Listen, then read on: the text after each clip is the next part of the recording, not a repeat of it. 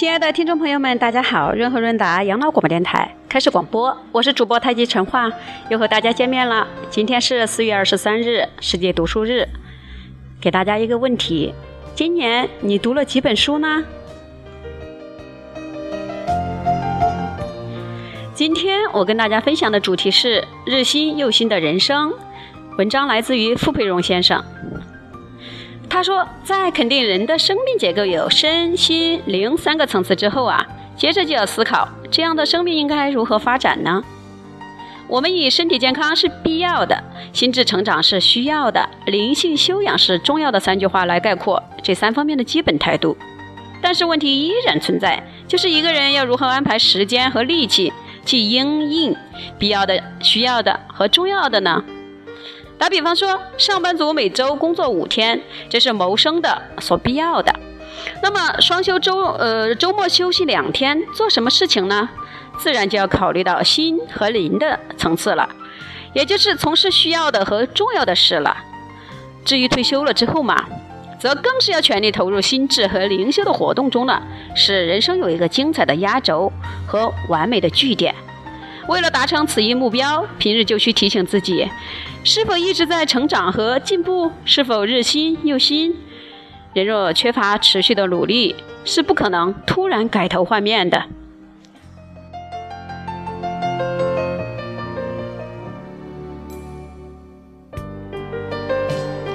西方有谚语说：“观念引发行为，行为养成习惯，习惯塑造性格，性格决定命运。”发动的起点是观念，也就是我们在求知己学习时所获得的。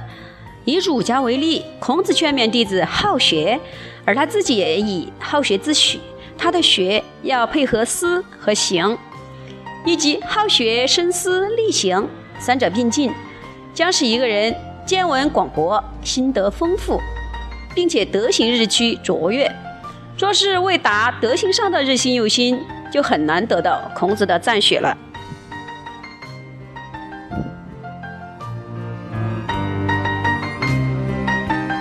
孔子自己也以“得之不修，学之不讲，文艺不能习，不善不能改”作为他的忧虑。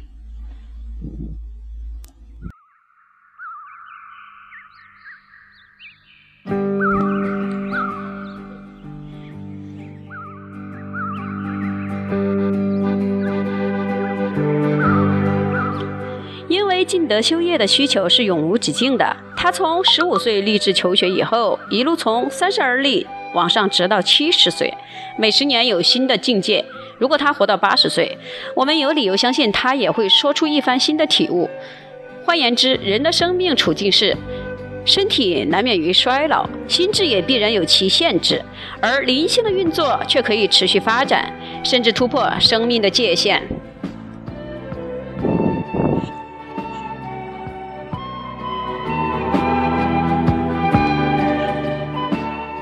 就是一方面无惧于死亡，另一方面可以坦然说出杀身成仁，好像深信死后将有一个别开心面的永恒世界。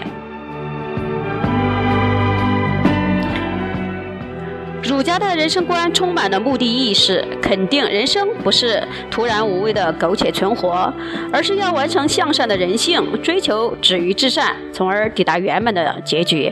这样，人生是日新又新的，因为改革的动力由内而发，这是以灵来整合身心的具体示范。有了儒家这样的观念，人生的遭遇不论如何困窘，都可以像孔子和颜渊那样快乐，并且为人处事依然有如行云流水，豁达大方而从容自得。如果眼光转向道家，也可以得到类似的印象吗？道家强调智慧，就是要从道来理解和观看万物。庄子说：“以道观之，物无贵贱。”从道的角度看来，万物并无贵贱之分。如此一来，也谈不上什么新旧之分了。那么，人生一切活动岂非重复而乏味？好像春秋、春夏秋冬依序循环而已。事实上，并非如此。老子知道人的心念常在活动。如果目标投注于人间，则将难免于争夺、暴乱，甚至死于非命。那么要如何才好？他说：“保此道者，不欲盈。夫唯不盈，故能辟而心诚。意思是持守这种道的人不会要求圆满，正因为没有达到圆满，所以能够一直去旧存新。譬如我们每达成一个目标，立即设想此目标只是过程之一站，是一个很长过程目标的一个阶段。或者从生命终点回顾此一目标，则只是小成而已；再或者从历史观点、从宇宙观点、从道的观点来看，我们还有无限的天地可以提升。如此一来，生命不是常在创新之中了吗？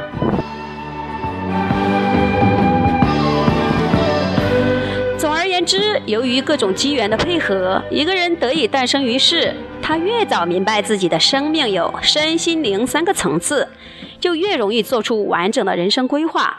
他还需学会心智是活动的枢纽，应该以何种态度分别对待身心和灵，并且灵的修养是人生最重要的事。